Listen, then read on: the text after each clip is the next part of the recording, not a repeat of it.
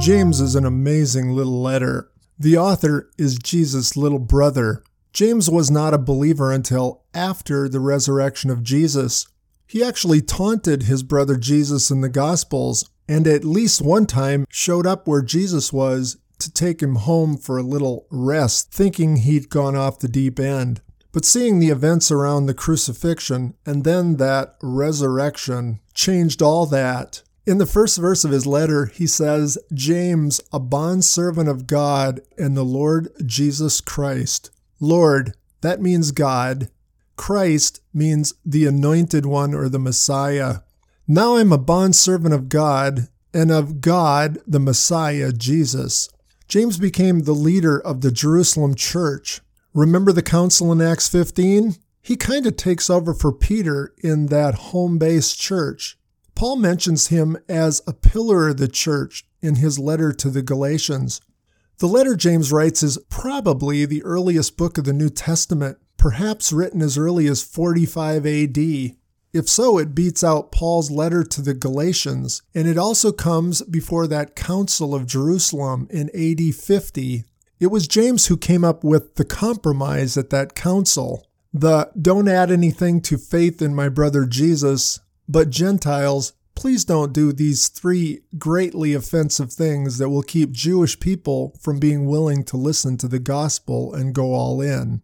According to the historian Josephus, James paid the ultimate price. He was martyred in approximately 62 AD. This book is written primarily to Jews, James says, to the 12 tribes scattered abroad. Martin Luther, the reformer, despised the letter of James. He called it an epistle of straw. This was primarily because he believed its teaching on works compromised rather than complemented the doctrine of salvation by grace alone. Martin Luther wanted to cut it out of his Bible, but he didn't dare. He believed somehow it belonged in the canon. I may come back to that question in this episode, or let you study it on your own. I'm quite certain Jesus' little brother, the one who led the Council of Jerusalem to conclude its faith in Christ alone, didn't intend to communicate in this letter that works were necessary for salvation, as Martin Luther feared it did. In terms of its literature style, though a letter, James is essentially wisdom literature, short, general truths for how to live wisely as a follower of Jesus in this messed up, broken down world.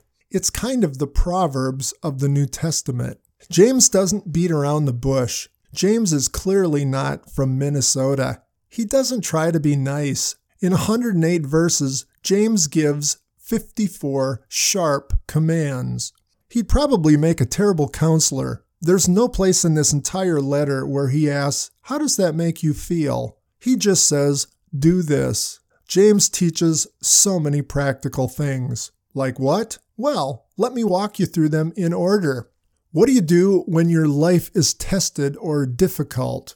James says, suck it up and endure. Testing and trouble polish us up. And when you press through it, it gains favor with God. Wondering what to do with the decision? Need wisdom? Here's a thought ask. Ask God. And ask believing God is for you and will guide you. What good is it to ask if you don't believe God is for you and will guide you? Riches, they're a mirage. Pursuing them is a fool's errand. Gaining riches by abusing others puts you in the line of fire of a God who defends the harassed. Never blame God for your bad choices. God does not tempt, period. Temptation is like pregnancy. A thought is conceived, a longing incubated, and it gives birth to sin. And guess where sin leads? To the grave, to death. Blessings, on the other hand, are from God. And the first and biggest of these blessings is being chosen by God to believe in Jesus. Let's talk about your tongue. It's the best indicator of what's in your heart. It spills out all the heart sludge. And with a gross heart, you can't tame the tongue. You use it as a weapon. It burns things down like fire. First, you must change the heart. That's God's jurisdiction. And while your heart's being changed, God gave us two ears and one mouth. Now think about it. The ratio is intentional. Be slow to speak and quick to hear, and never, never act in anger. It never works out for God's good. And speaking of talk, talk is cheap. Back it up with actions. You wonder what kind of actions? How about care for the left behind like widows and orphans? There's a reason those folks move my brother Jesus with compassion. They should move you too. And speaking of work, work hard to keep the world's stains off you. You belong to Jesus now. And never think you're stainless or you're better than others just because you belong to God. Don't put price tags on anyone because you'll price reduce the poor. Partiality and price tagging is flat out sin. If you have to err on one side or the other of being a truth teller or a grace giver, go with grace. We'll be judged by the same standard we judge others, and mercy is better than judgment. About that faith and works thing, if you say you have faith but it doesn't flow in your works, what's up with that? Abraham believed and he did something. He almost sacrificed Isaac. Rahab believed and she did something. She hid the spies. The demons believe, but they don't do anything. They've got great theology, but they don't follow through. Readers, works out here for God demonstrate if belief is in there at all. People need to be taught, but be careful, teachers. It comes with a job hazard, judgment if you mislead. So recognize that as a teacher, you're also broken.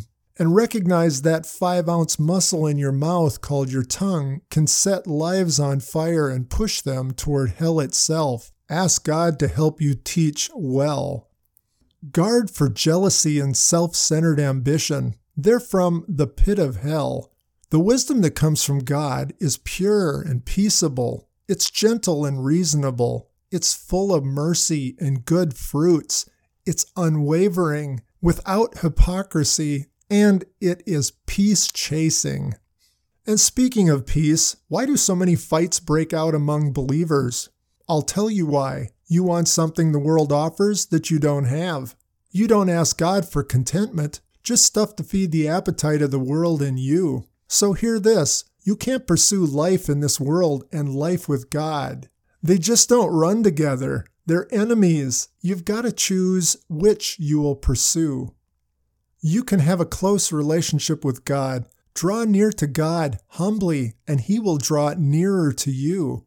But stand your ground against the devil, and he'll run from you. Dear readers, don't dabble in sin. Hate it, mourn it, ask God to help you have victory over it. Wake up and realize how fragile your life is. We're a vapor, poof, we're gone. Get up tomorrow and say, God willing, I'll do this today. God may not be willing, He may call you home. Live with that in mind. Don't just crawl into bed at night saying, Hey, I didn't do something sinful today. Instead, think, What did God prompt me to do that I failed to do? That's sin too. Jesus, our Messiah and Lord, told us He's returning. Live for Him. Wait patiently, like a farmer, for His return. If necessary, suffer for doing right by Him. And speaking of suffering, when you suffer, call for your brothers and sisters. Have them pray over you. Even get out the oil and anoint you. Prayer, people, is powerful. As an aside, church historians say James was nicknamed Camel Knees from his habit of continual prayer. James then continues Maybe see if there's any sin in your life under the surface. Sometimes we bring suffering upon ourselves. Confess this sin to others. Confession is also powerful. James points to Elijah. He prays that it would not rain, and bam, 42 months, not a drop. Then he prays, and a cloud burst. Prayer is powerful. James ends with Don't let your brother or sister stray. Go after him or her. He or she is precious to my brother, the Good Shepherd. So, do you hear anything practical there? I'm guessing 80% of what you and I struggle with is addressed in this little 108 verse letter from Jesus' little brother. James' bossy message has been so impactful to me, I decided to memorize the entire book. My students find this rather shocking until I remind them that they probably know a thousand songs on the radio word perfect. I tell them memorizing it was pretty easy. Living it out is what's challenging. James is not the only little brother of Jesus who wrote a letter. There's also one written by his brother Jude. We'll get to that in a few episodes, but first we have some treasures from two of Jesus' disciples, two men on his inner circle, Peter and John. And we'll look at the two little letters from Peter, the rock, in our next word picture.